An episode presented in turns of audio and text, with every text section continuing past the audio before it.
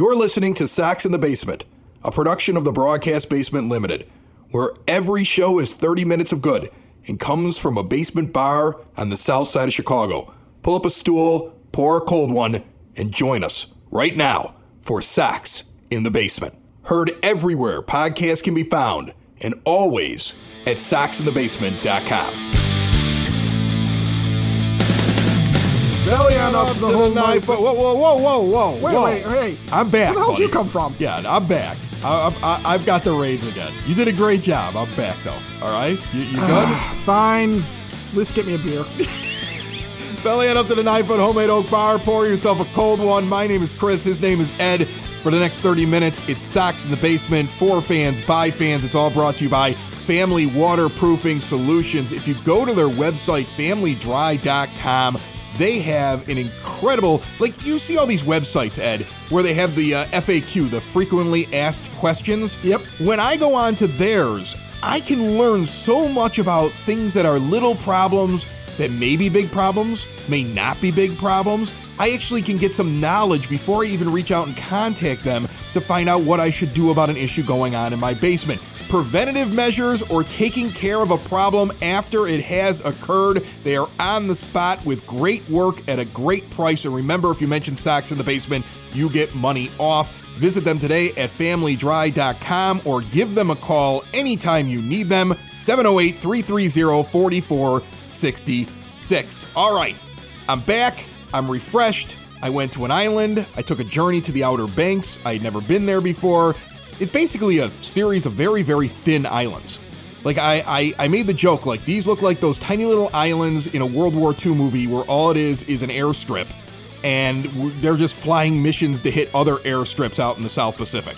Like that's that's what it felt like when I was there. So you're the Black Sheep Squadron. You're Pappy Boyington. Yes, I think I actually said the name Pappy Boyington three times during my journey through the island. Most people don't get that reference, Ed. I love that you you know who the Black Sheep Squadron is. I get out there and I realize you're basically on an island. It's it's really cool. It's nothing but beach and and and the big selling point that she made for me was I'm tired of driving all the way down to Florida. It's such a long drive. Well, the thing with Florida is it's just a, it's a straight shot. It's just interstates from Chicago all the way down to Florida. That's all it is. But when you try to go to the the East Coast to the Outer Banks from Chicago, there is no straight shot. I took something along the lines of maybe 50 different roads at one point. there were there were points where we were laughing where the GPS is like, "All right, you're going to take this road for a mile and a half and then you're going to get on another road." And we get on the other road and it'd be like 2 miles from now you're getting on this road. There is no straight shot.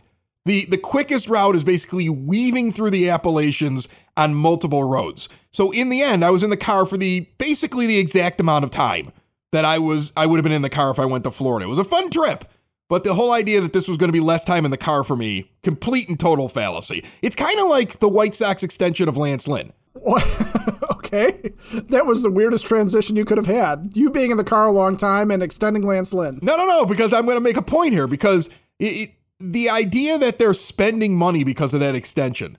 The first thing I thought of, my cynical mind was, well, the right field budget was about 8 or 9 million, wasn't it? And we DFA'd Eaton, and if next year we're just going to throw somebody that's currently in our system out in right field and we don't intend to go out and spend money on right field next year, that's the extra money that pays for Lynn for the next couple of years, right? Like that was the first thing that popped in my head. That's the cynic in me because I'm very cynical after this week because even though they signed him and even though this team is winning, I keep waiting for the we didn't make any moves at the deadline because getting back all of our injured players is just like making moves. And uh and and we're spending the money when in reality when I do the balance sheet next year it's going to be the same. Like that's the cynic in me. That's I, I couldn't even get that cynic out of me while I was drinking rum on a beach. I think there's two things you're looking at though. Is is one, you're right. I, I you're looking at Andrew Vaughn and Gavin Sheets as being potential right fielders next year, depending on whether or not they ever let Eloy Jimenez grab another fielder's mitt in his lifetime. But the other thing is you, you have money that I'm sure they were going to spend on a starter next year because you're going to lose Rodon, you're going to lose Lynn otherwise potentially to, to, other teams, and you're going to have to either re-sign one of those guys or you're going to have to go out and sign another free agent pitcher because you really only have Michael Kopech to take a spot there. So I think signing Lynn is actually going to potentially. I'm going to take a slight optimist view. I think getting the Lynn contract extension is going to save them money over trying to negotiate against, say, him returning to the Cardinals next year. No, no, it's a great move. Please don't get me wrong here. It's an it's an incredible move. But I, am trying to I'm trying to help remove the cynicism from you since you no longer have the rum in your hand. Right, exactly. No, no, no, no. I don't want people to get the wrong idea. It's a great move extending Lance Lynn at the prices they got Lance Lynn at and making sure that worst case scenario you go into the offseason with five starters because Kopech is one of your five and you have four returning and you can get into a bidding war for Rodon but you don't have to worry about losing it. You have five starters. That's that's a great thing. It's a it's a it's a perfect move. In fact, let's be honest. Rick Hahn should be the executive of the year and it goes back to things that I talked about at the beginning of this season, even in, in the off season, that he had a stringent budget that he had to work within, and he's able to figure out exactly how to get the most out of his money. It, not everything worked out. Adam Eaton didn't work out. But in the long run, when you look at how this was put together, and in the long run, when you look at the guys that came up from AAA who showed that we had more depth than any of us imagined that we had. All right. I mean, nobody imagined that we had guys that we could just plug in. We had never, we've never right. seen that before. Never, never have I seen that in my entire life as a White Sox fan. The ability to go down and grab two, three, four guys from the minor leagues and just bring them up, and they just come up and perform. The Sheets, uh, Burger, Mercedes at the beginning of the year. These are things that we've never seen as White Sox fans. He deserves a ton of credit for doing all of that. But then I, I look at the guy who signs the checks and I know that that guy has told the guy who's making all these moves what the budget is. And that's where the cynicism was. I, maybe I'm completely wrong. Maybe they go out and they spend 30, 40 extra million dollars in the offseason now that people are back in the stands and they become a big boy team instead of a mid market team and how they spend their money. Uh, well, on the flip side of things, though, you think about those guys coming up, right? Um, would you rather have Gavin Sheets as he's hitting right now or Eddie Rosario as he's currently playing for the Indians, or I think he's actually maybe even injured right now still. Would you rather have, you know, uh, the ability to bring up Jake Burger to fill in, or would you want them to have gone out and spent a bunch of money for a really expensive veteran backup second baseman like, say, Asdrubal Cabrera, who signed for a lot of money but isn't really all that useful as a starting player? Uh, you know, there's, there's, I, I think one of the one of the happy things that we should be having as Sox fans right now is this idea that if they do sit there and say at the trade deadline, well, look, we were looking for left handed thunder, but Gavin Sheets is providing it. If you get some of that going on, I think it's still a shame because I think there's still holes to plug. But going into the offseason, if they were to tell me we're going to roll the dice with a, an outfield rotation of Adam Engel, Gavin Sheets, Andrew Vaughn, Luis Robert, and yep, Eloy's going to be in the mix a little bit there too, and those five guys are going to make up our outfield. I don't know as a fan that I would sit there and be like, "Hey, Rick Hahn, go and spend 10 million a year for a couple of years on on a, an expensive free agent." That's fair. it's hard for me because I've been pre-programmed over the last I don't know four decades to be angry about the way that this team spends money. But you're right. I mean, they have they have some solid players that are out there, and they're doing it with a mid-market budget, and they're they're a good team. I, I moved on from are we a good team that makes the playoffs? Of course we are. We're a good team that should make the playoffs every year, the way that we're we're built. Yeah. Can we win in a World Series? That's that's going to be the next step. Can we win a World Series? Can we win multiple World Series? Are we going to be the kind of team that's structured as, hey, let's just get in there and then have a puncher's chance? Or are we going to be the team that walks in there and says, we're the best. We have the most talent. We've got the su- the superstars. We went out and we spent the money. I don't know what the answer is.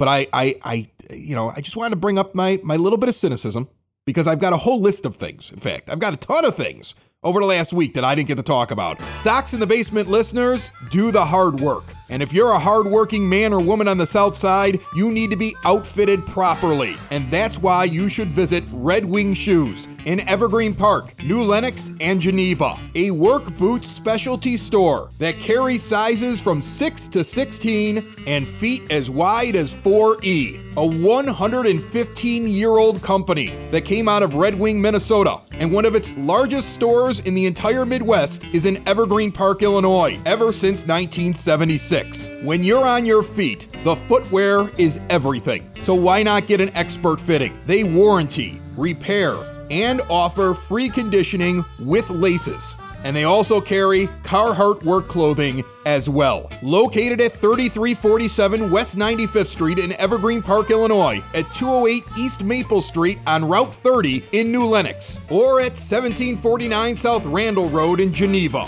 Visit them today. You work hard. You've earned it. Red Wing Shoes. What else were you cynical about while you were sitting on a beach and the rest of us were uh, were, were trying to make sense and heads and tails Right. of stuff? Yeah, I see. I'm a, I'm a terrible human being. Like I somehow I found things to be worried about or to talk about. There are things I was happy about. You're you're happy about Lance Lynn, right? You're happy about the Lance Lynn extension. I'm happy about the Lance Lynn extension. I think the Lance Lynn extension's great. I, I want to go back real quick and just kind of and, and reference the last show on SoxandBasement.com and everywhere podcasts can be found that you did, where you sat down you talked with Don Paul. There was some really interesting stuff in there, talking about how you can't take your foot off the gas, and he talks about some of the pitfalls when you're in a in a pennant chase. And remember, he's been in several of them on several teams, and he brings up some some good and some bad that can happen, and things to watch for, and things to be excited about. And I thought it was a very informative interview. Yeah, he he did a great job of explaining what goes through a player's head going into the second half here. It's it's definitely worth if you haven't listened to it, definitely go and listen just for him. Not for me, but for him. he brings up the interesting point after you asked the question does it make it easier on a guy when he's not worried about his contract and he throws this line in where he says well you know i've seen some guys that after they get their money actually don't play so well in the second half of the season even if it is a pennant race which first of all i was like i wonder who he's talking about in his career who did that I know. Ten years you got to go back and look at some of those teams, and I'm sure we can probably figure it out. you know, I was like, I was like, I wonder who he's talking about there. That was the first thing that piqued my interest when I was listening to it. But the other thing is, the moment he said that, I was like, I don't see that Lance Lynn. And I don't think he doesn't either.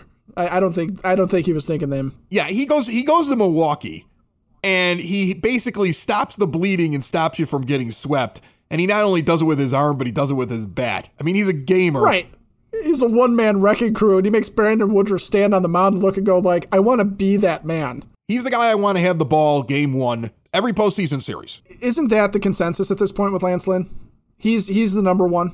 Well, I would hope so. I think there's some people that still want to say Rodon because they're big fans of him and they watched him come up through the system. So there are fans that think Rodon. There are fans that think Giolito because you were you were kind of conditioned to believe that he was your ace and everybody else is supposed to fill in behind him. But in my mind, it's Lynn. Lynn's your guy. Game one. I think he's in Tony's mind that way too.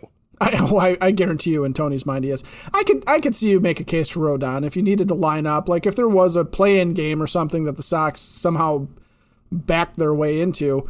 I could see you going, you know, well, we'll put Lynn in the play-in game, and then Rodon can open up the series. But Yeah, but it's not going to uh, happen. that's not going to happen. it's not going to happen. All right, let me run through my list of things. Let me just give my thoughts on some things that I had during the last week that I wanted to make sure I, I talked about. First off, Yermin Mercedes and that whole thing. Oh my All right, God. I'm sitting there and I'm reading about it where he just like he basically he's leaving, he's back, and then the bad takes nationally uh, and on Twitter from people saying it's all because Tony La Russa with the 3-0 pitch thing. I, I'm so sick of reading that stuff. People made me agree with Chuck Garfien on that. Ouch. That hasn't happened in forever. I would say you and Chuck don't agree on much. and I'm watching him on on the show uh, on the post game talking about that isn't the reason why Yermin Mercedes fell off. That isn't the reason why Yermin Mercedes is leaving baseball. That's a terrible take. And I'm like, you're right, Chuck. It is a terrible take. What we're going to run into, and we saw it again on Sunday night during Sunday night baseball.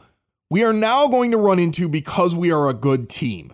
Bad takes from people who don't really follow the team a lot of national people, a lot of Twitter personalities, a lot of people that are trying to get eyes on their product and clicks, making really bad takes about this team when they don't know anything about this team. I was so frustrated, and this gets me to my next point, about Sunday Night Baseball and the post game interview of Tim Anderson where the talking head from ESPN, and trust me, I don't know the names of any of these guys anymore on ESPN because I don't watch ESPN because if you're not an East Coast or West Coast person, it's not for me. And I've given up on watching them. I don't watch them for, for highlights. I'd rather go online and look for it. I've sworn them off now for years. But I'm watching this game, and here's the talking head from ESPN.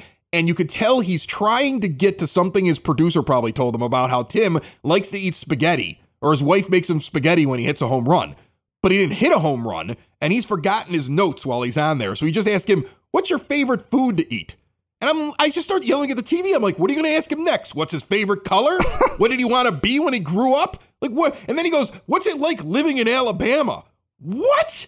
How much does this guy get paid? We are going to watch some of the worst uninformed interviews and worst uninformed takes on our team that we have seen since well back in 2005, where I actually pulled a book off of a shelf where somebody tried to talk about what happened in game four and had Scott Podsednik scoring the final run instead of Willie Harris because the guy never watched the game. There were things like that floating around in 05 where writers tried to cover this team without any knowledge of the team, and we are going to watch it now. And as long as we are good, that's how it's going to be because in the end, they're always going to be rooting against us. We face the Red Sox in the postseason you can expect the national announcers to sound like the home team announcers for the Boston Red Sox. We all know this, those of us that are older who went through it the last time the White Sox were good, who went through it in that 05 run. Those that are younger may not remember it, but I mean, they were openly rooting for their teams on these national broadcasts. It'll be the exact same way. So, guess what? The All Star game is over. The White Sox are well up in first place and are assumed to be a playoff shoe in at this point. So now they have to pay attention. Get ready for bad takes on a daily basis about this team.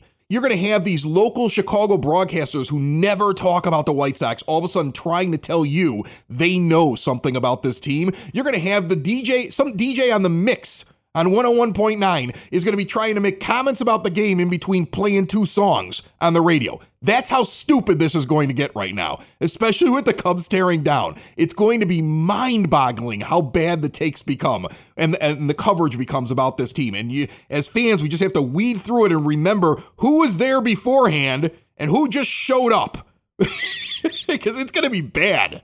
Uh, yeah, I, I, if you remember, if you, heck, if you can go find highlights of the 2005 Division Series against the Red Sox.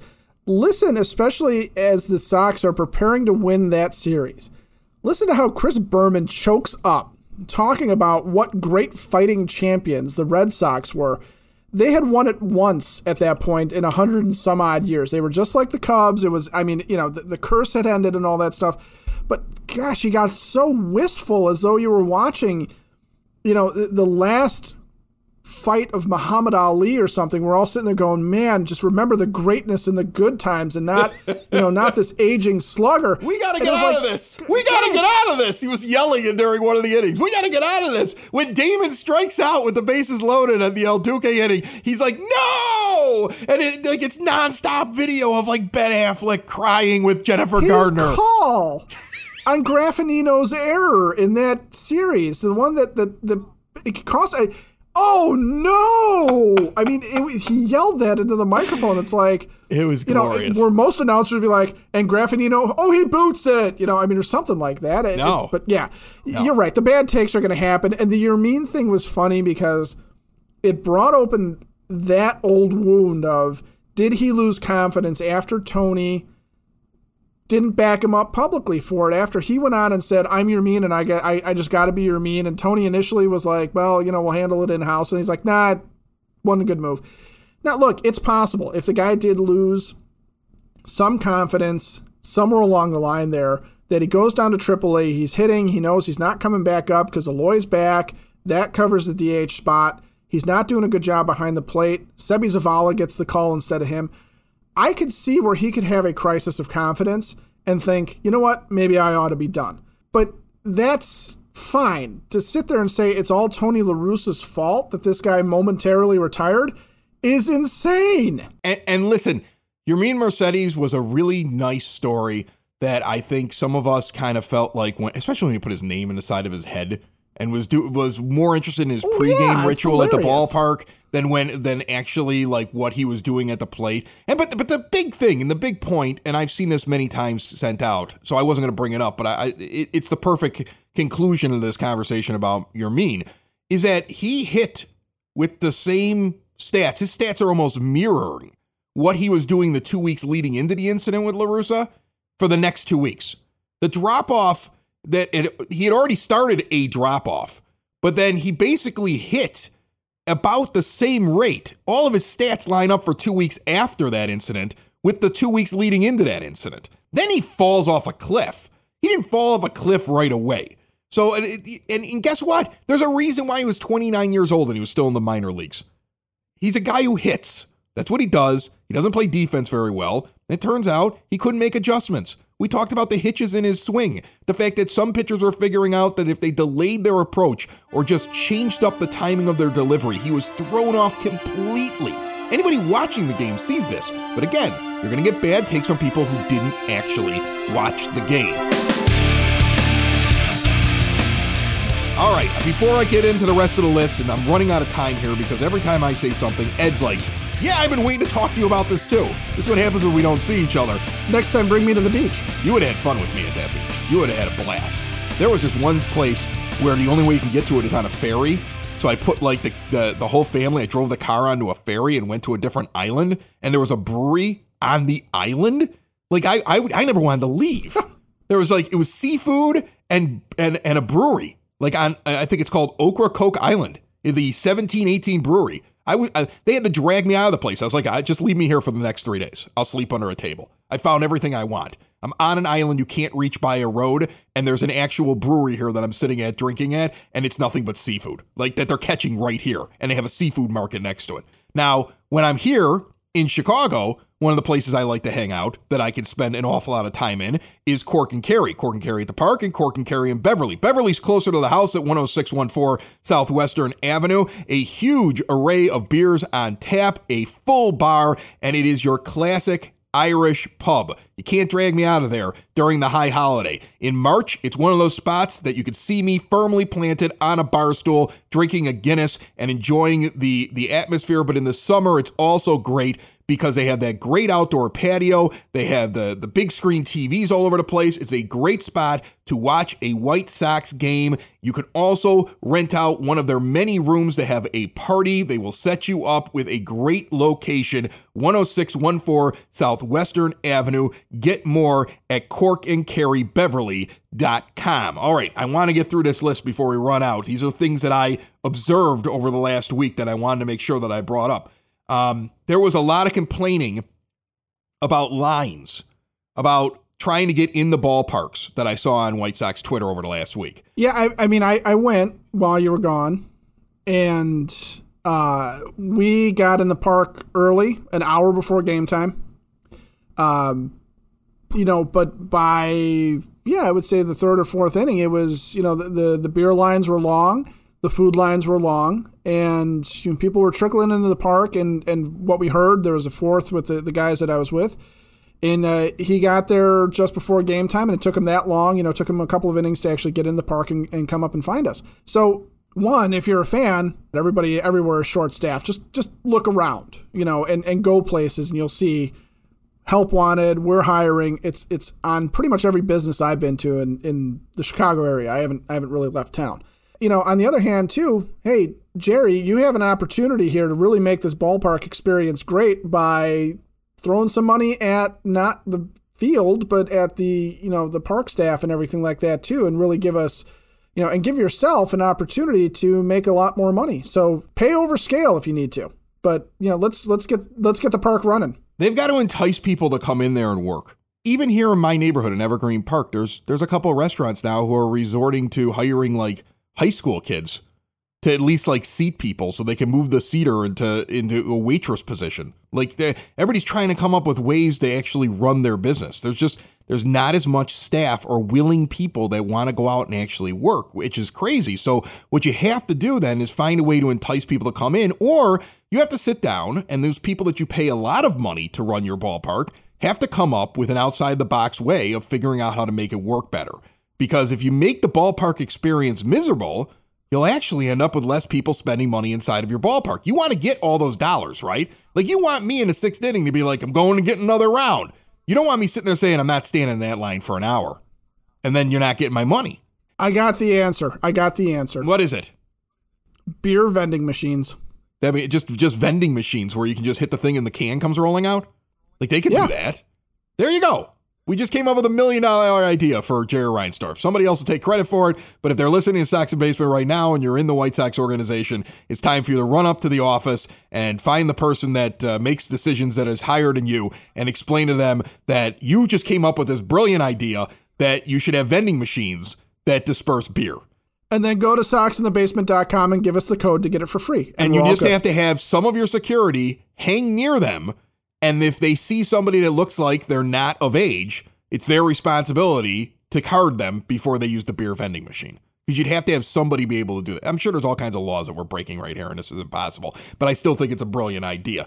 Uh, some other things that I want to talk about that are on my list. I want to talk about the Adam Frazier deal because I think a lot of White Sox fans are confused as to why we didn't get Adam Frazier. And I just want to say this very simply we didn't have a shortstop like that guy. Right. What was given up by the Padres was exactly what the Pirates have been trying to get. They have been clamoring for middle infield, high ceiling athletic guys who can hit the ball and get on base. And that's what they've been trying to go and add into their system. If you look at their top 10 prospects on MLB Pipeline, I think they have four or five of the slots now, including the guy that they acquired from the Padres, are those type of guys. Uh, shortstops, that can be moved to second base or the outfield that hit that are athletic because they're in the middle of a rebuild. We did not have that for them. That's why the asking price for us was probably something much higher because we didn't have what they were looking for. Plus, Ben Cherington in Pittsburgh. And remember, Sox in the Basement is part of the Broadcast Basement On Demand Radio Network. And there is another show on that network called Bucks in the Basement that covers the Pirates. And Craig Toth, who is the lead guy on that show, and I had a conversation last night about this. And his take on this and the people he's talking to is that Cherington wanted this guy back during the Musgrove deal with the Padres, and he couldn't get it done. So the moment he was able to get the Padres to agree to throw this guy into the deal, at that point you were going to have to overpay because he has been enamored with this guy out in San Diego. So that's why that deal happened. We didn't get the, we didn't get Adam Frazier. You, you still I still think you need to go out and find yourself a second baseman. I think if you go into this trade deadline and we put a we put a thing up on White Sox Twitter asking people very simply if the White Sox made no trades prior to the deadline, how would you feel? 10% of people, one out of 10, said that getting Eloy Yaz and Luis Robert back is enough. They're perfectly happy with not, not getting a deal. All right? Of the other 9 out of 10, 43% would be upset but not worried because they feel confident in the team. 47% would be furiously filled with rage. that is the third option. Furiously filled with rage. Where do you sit on it? Because I feel like if you do nothing, and maybe I'm in between upset, not worried, and furiously filled with rage, but I'm upset about it because I don't think you're going to win a pennant, let alone a World Series, if you don't fix second base. Right, and that's where I'm at with it. Is is that I would be furiously filled with rage if they come out of the deadline and did not address second base because Leury Garcia and Danny Mendick are not going to get it done. They are not getting it done. That part I would be upset about. You know, I'm not one of the brigade though that's in there going, they better trade for the Cubs for Craig Kimbrel because I don't think you need a closer and I don't think you need to overpay for that. But they need, they have a hole at second base. Honestly, the DH and outfield positions, since Robert and Eloy are coming back sooner than I think what we were worried they would come back they that part is filled. I don't think you necessarily need to go and break the bank to get another catcher. I think Zach Collins is doing fine in, in Yaz's absence. But uh, yeah, that, that second base hole that's sitting there that is everybody and anybody, even the bad take people on the national level, should be able to see that the Sox have a hole at second. They need to do something there. I would be furious with Rick Hahn if he doesn't. And and I would be, I think, upset but not worried if he doesn't do something along the lines of adding a bullpen arm. I, I you know that part I would be upset, but I don't think I would be sitting here, you know, spitting at this, you know, at the uh, picture of Rick Hahn I keep above my desk. All right, so now I'm going to adjust the question just slightly. If the White Sox, in making a trade for a second baseman, traded Andrew Vaughn, would you be furiously filled with rage? Who's the second baseman? Like it'd be like if it was like Trevor Story, you'd be like, okay. I mean, he's a rental though. No, not Trevor Story, not a rental. But if you tell me that they swing some sort of a blockbuster involving Andrew Vaughn for Ozzie Albies from the the Braves, yeah, I would say that I would say that's a situation like that where you're getting back a guy who's going to be a benchmark player for you that you expect Vaughn to be. sure, you know that that might just be hole for hole. But where does Albies play when Madrigal comes back? Because I like my Madrigal, and I don't really need a fix after this year at second base. In a trade like that, you're presumably sending back, you know, Madrigal as part of that, and then you're getting something else back for Vaughn.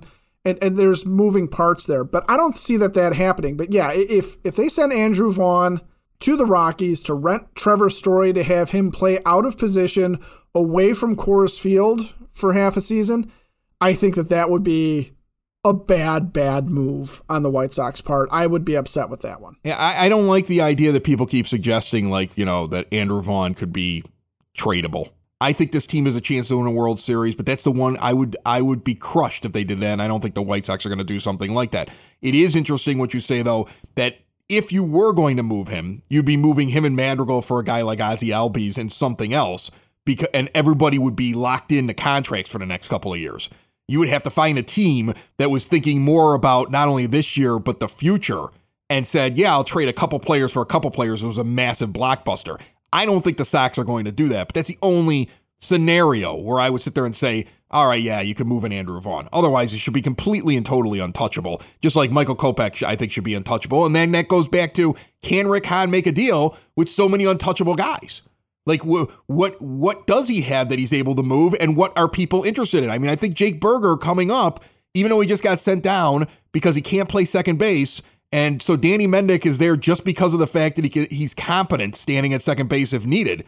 You know, otherwise Jake Burger stays up the way he's hitting. There's a guy who you would make a deal. I think at this point, as much as I have enjoyed watching him hit, where you would sit there and say, I will move a Burger for a guy who is a rental for this year because I want to win a World Series. It might hurt me later on, but I'd be okay with that. I have one that is now my personal my my the one I would like to bang the drum on, which is as the Nationals have fallen off, I would like to see Jake Burger as the headliner in a trade for Josh Harrison, who is still capable of playing second base. They have a hole at third base in Washington that they've been trying to fill, so Burger fills that. And they also have some bullpen parts. They have guys like Brad Hand who might still be serviceable in a setup role, or Daniel Hudson, you know, come bring him on back. There's parts there. You don't have to trade for Max Scherzer, but there's parts there. Harrison's been playing very well. He would be a perfect second base rental. And you could probably, with another prospect or so, pull some of that bullpen help that you need in that one trade. And yeah, it would cost you Jake Burger, but how often are you going to be worried that Jake Burger is going to come back and bite you playing for the Washington Nationals? He is a guy. I know you don't like when I say that guys are blocked here, but really, Jake Burger is blocked by Yoan Moncada. He is not going to be, I don't think he's going to be better than Moncada. And listen, and the thing with Harrison, that's a great call. I mean, God, that'd be a, that'd be a great pickup if you could if you could swing something with a Nationals franchise and and pick up a Josh Harrison because first of all, he's got an OPS plus of 115. So you're getting you're getting a guy who's going to be a positive impact player for you who plays second base. And that is a that is a great call right there on him, and that's that's the team that they should be knocking on the door of here in the next couple of days. But then when you look at his splits, he is better against lefties, hitting 284 with an OPS of 837, but against righties, very competent, hitting 282 and with an OPS of, of 741. He's an upgrade for you at the position. He is somebody you can just sit there and say he's going out there every single day. I've never heard anything really bad about him that makes me feel like he's going to come in here and be a problem in your clubhouse. Yeah, and and that's the package you got to try to put together. You, you put a burger in there and you try to you try to work a couple other prospects in and you trade for Josh Harrison. I'd be knocking on that door. We got to get the phone number over there at the Nationals and try to broker this deal. Somebody get me Mike Rizzo because Rick Hahn won't talk to us. Sox in the basement. Sox in the basement. Sox in the basement. Sox in the Basement. Heard everywhere podcasts can be found and always on soxinthebasement.com.